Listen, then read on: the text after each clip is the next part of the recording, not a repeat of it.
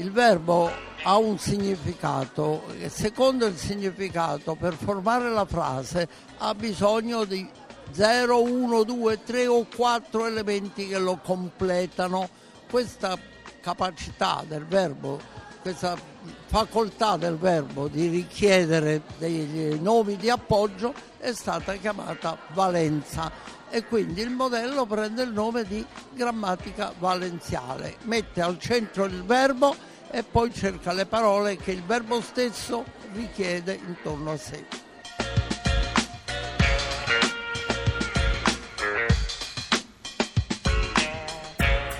È la voce di Francesco Sabatini, il presidente onorario dell'Accademia della Crusca, che ci introduce adesso al tema del saggio di questa settimana saggio di cui peraltro Sabatini ha scritto la prefazione, saggio che si intitola Che cos'è la grammatica valenziale, scritto per i tipi di Carocci Editore da Cristiana De Santis. Cristiana De Santis insegna didattica della lingua e della letteratura italiana all'Università di Bologna, è stata tra i fondatori dell'Osservatorio Linguistico dell'Italiano Contemporaneo e con Nicola Grandi ha ideato il Club Circolo Linguistico dell'Università di Bologna.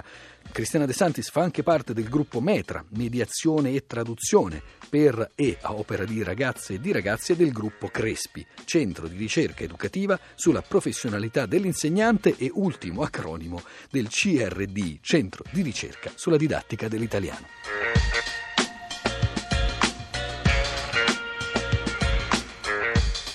Il verbo era riconosciuto già dai grammatici antichi in realtà come perno della frase. La parola cioè è capace di mettere in relazione altre parole, in primo luogo i nomi, creando dei legami. Eh, valenza appunto vuol dire legame in chimica. Rapporti cioè di dipendenza che sono poi all'origine del significato di una frase. E il termine di valenza è, è, utilizzato appunto nella linguistica moderna come sinonimo di, di dipendenza per indicare la proprietà del verbo di legare a sé altri elementi della frase. È una metafora come diciamo presa della chimica, che è stata introdotta nella prima metà del secolo scorso da un linguista francese, Lucien Tenière, che apparteneva alla scuola strutturalista, e poi è stata subito applicata alla descrizione di varie lingue, lingue antiche come il latino e lingue moderne, il francese, ma anche il tedesco, l'italiano solo, solo più tardi. E, um, c'è una citazione di, um, proprio del, tratta dal, dal, libro di Tenière, Elementi di sintassi strutturale, che chiarisce molto bene il concetto e dice possiamo paragonare il verbo a una sorta di atomo uncinato che esercita la sua capacità di attrazione su un numero più o meno alto di elementi a seconda del numero di uncini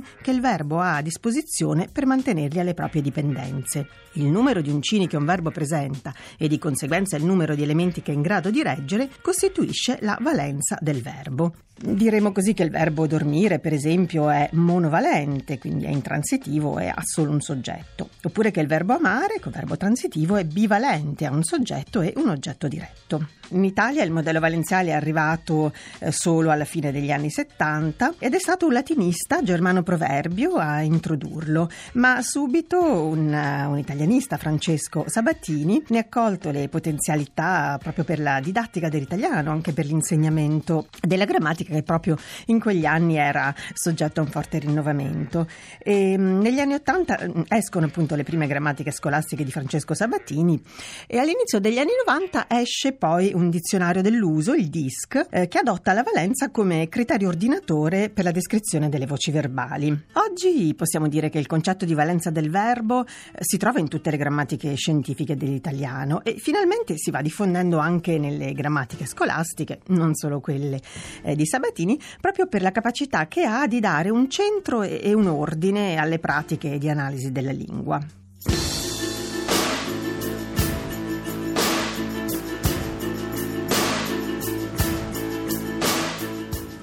La grammatica valenziale non chiede di imparare a memoria lunghi elenchi, ci sono pochi termini e soprattutto mh, mm, stimola il ragionamento. Ci chiede infatti di ragionare sul ruolo che ogni elemento ha uh, all'interno della struttura della frase, partendo dal nucleo formato dal verbo con i, i suoi argomenti, cioè gli elementi retti direttamente del verbo, per arrivare alla periferia occupata dalle cosiddette espansioni. Che fine fanno i famosi complementi dell'analisi logica tradizionale? Ma eh, tutti questi elementi complementi, eh, beh, innanzitutto sono ridimensionati e eh, distinti a seconda della loro rilevanza proprio nella struttura della frase. Quindi sicuramente l'oggetto diretto, il complemento oggetto della tradizione e l'oggetto indiretto, diciamo il complemento di termine della tradizione e altri complementi preposizionali, hanno proprio una collocazione importante all'interno del nucleo, sono dei complementi necessari del verbo, contano quasi come il soggetto. Gli altri elementi invece si dispongono intorno al nucleo per arricchire la frase con informazioni accessorie di vario tipo.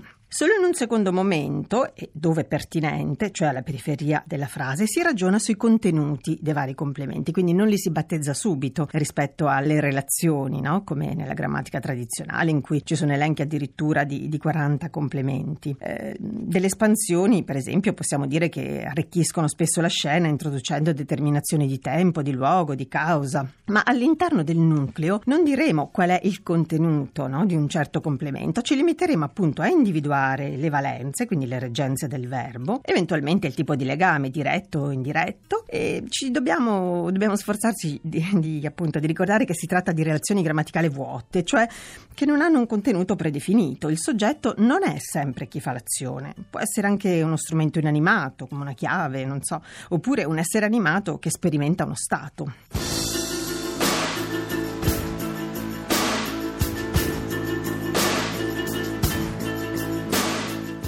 Sicuramente il fatto di vedere la struttura della frase ci può aiutare a parlare e scrivere in modo più consapevole e controllato. E anche eh, quando leggiamo un testo a cogliere in modo più immediato, con più efficacia le relazioni grammaticali e quindi decifrare il contenuto. Poi appunto la grammatica valenziale permette di eh, vedere, di rappresentare graficamente eh, le frasi attraverso degli schemi che eh, nella forma ideata da Francesco Sabatini sono basati su cerchi concentrici che restano impressi proprio nella mente di tutti e eh, anche di chi ha ehm, difficoltà di apprendimento. Chiaro che eh, un insegnante che voglia adottare un modello nell'insegnamento della grammatica eh, deve sicuramente avere una formazione, in qualche modo ripensare il suo sapere e il suo fare, più che altro per scardinare abitudini consolidate come quella di andare dal piccolo al grande, so, so, si parte dall'articolo per arrivare al verbo, cercare anche di implementare la capacità di ragionare insieme agli alunni, partendo da unità di senso, unità comunicative come le frasi, per arrivare via via agli elementi che le costituiscono, le parti del discorso. E poi, ecco, non, non fare delle separazioni nette tra morfologia e sintassi, sintassi semantica, frase semplice e frase complessa, ma capire che eh, sono risorse diverse a disposizione del parlante. E in definitiva, ecco, il modello valenziale rigenera l'analisi logica, permette permette di collegare la grammatica proprio al, um, all'analisi del testo e consente tra l'altro anche delle applicazioni non meramente scolastiche, per esempio il trattamento informatico dei testi basato appunto su un dizionario dei verbi con le rispettive valenze.